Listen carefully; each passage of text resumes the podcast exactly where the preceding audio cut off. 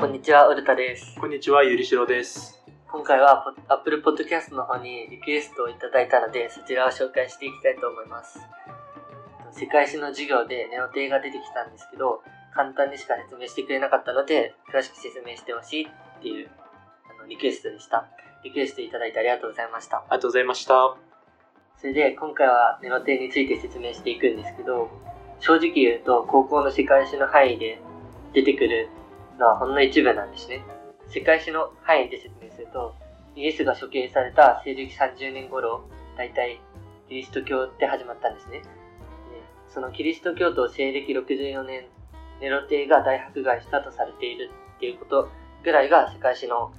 内容なんですよ。世界史 B で出てくる範囲なんですけど、で、パウロとかもネロテに殺されたんですよね、確か。パウロがあのローマ国内で布教して、ペテロがアジアとかに布教したんだよねと。で、そうなんですけど、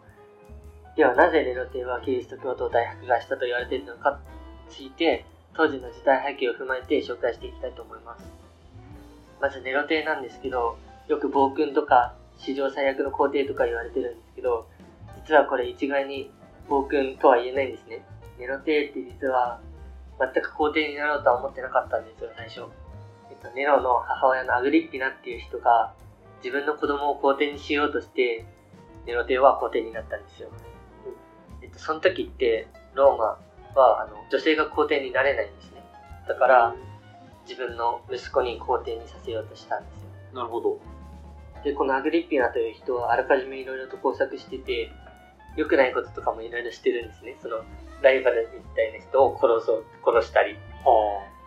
で、こうしてローマの第5代皇帝になったんですね、あのネロテイが。あ。はい。で、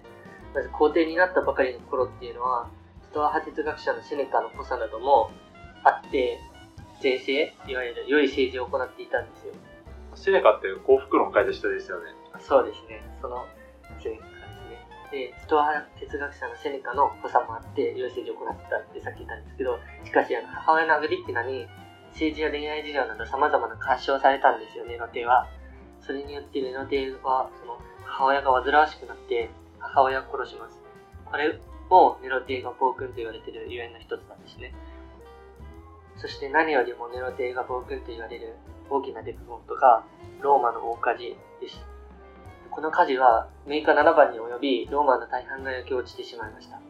この火事が起きた後にネロテイは迅速な指揮で火事の被害を最小限に収めてその火事の跡地に黄金の宮殿を建設したんですよ。あ、なんか結構いい人なんじゃないですか。まあまあ、いい人って思うじゃないですか。でも実はこの火事を起こしたのが実はネロテイなんじゃないかっていうああ、なるほど。言われてたりしてて、その黄金の宮殿はトムス・アウレアっていうんですけど、この迅速な政策実行や被災者の救済などは、ローマ市民から受けが良かったんですね。そのためネロテイはこの宮殿を作るために火事を起こしたのではないかというふうに言われてしまいます。しかし、ローマ市民のために火災を鎮めたので、まあネロテイのせいではないっていう意見もあって、本当のところはわかりません。ネロはこの火災の犯人をキリスト教徒と決めつけて、あの自分が犯人じゃないと思わせるために。であその時ってまだキリスト教ってその大半の人は全然信仰してなかったんですよ。ーそうですね。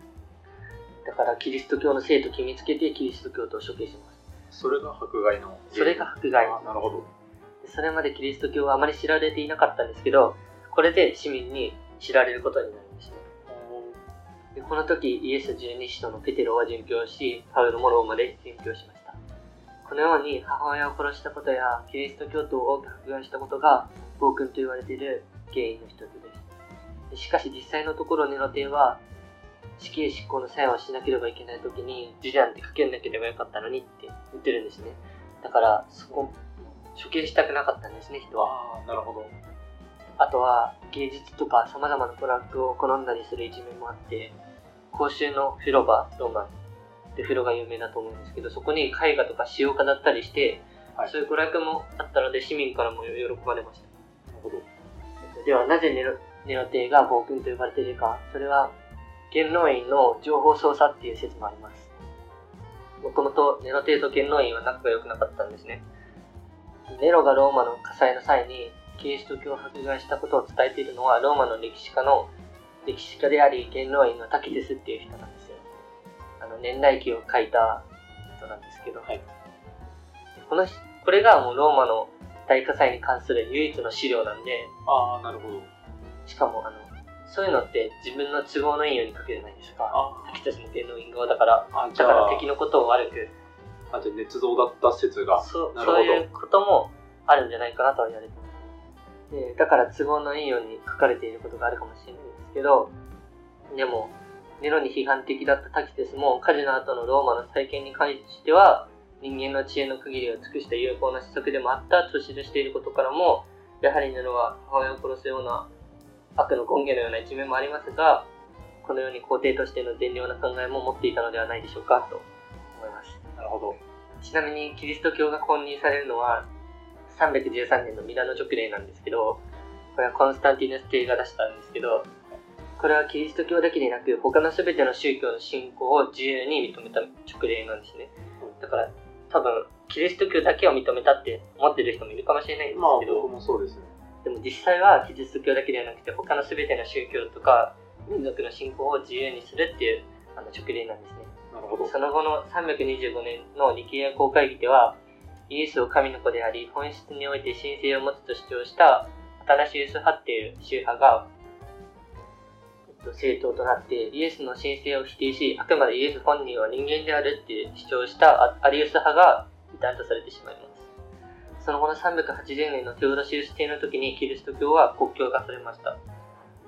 だからこれがもうキリスト教が広まる原因になったんですね。なるほど。このようにしてキリスト教は拡大して、現在では世界の総人口の約33%もの人がキリスト教を信仰しています。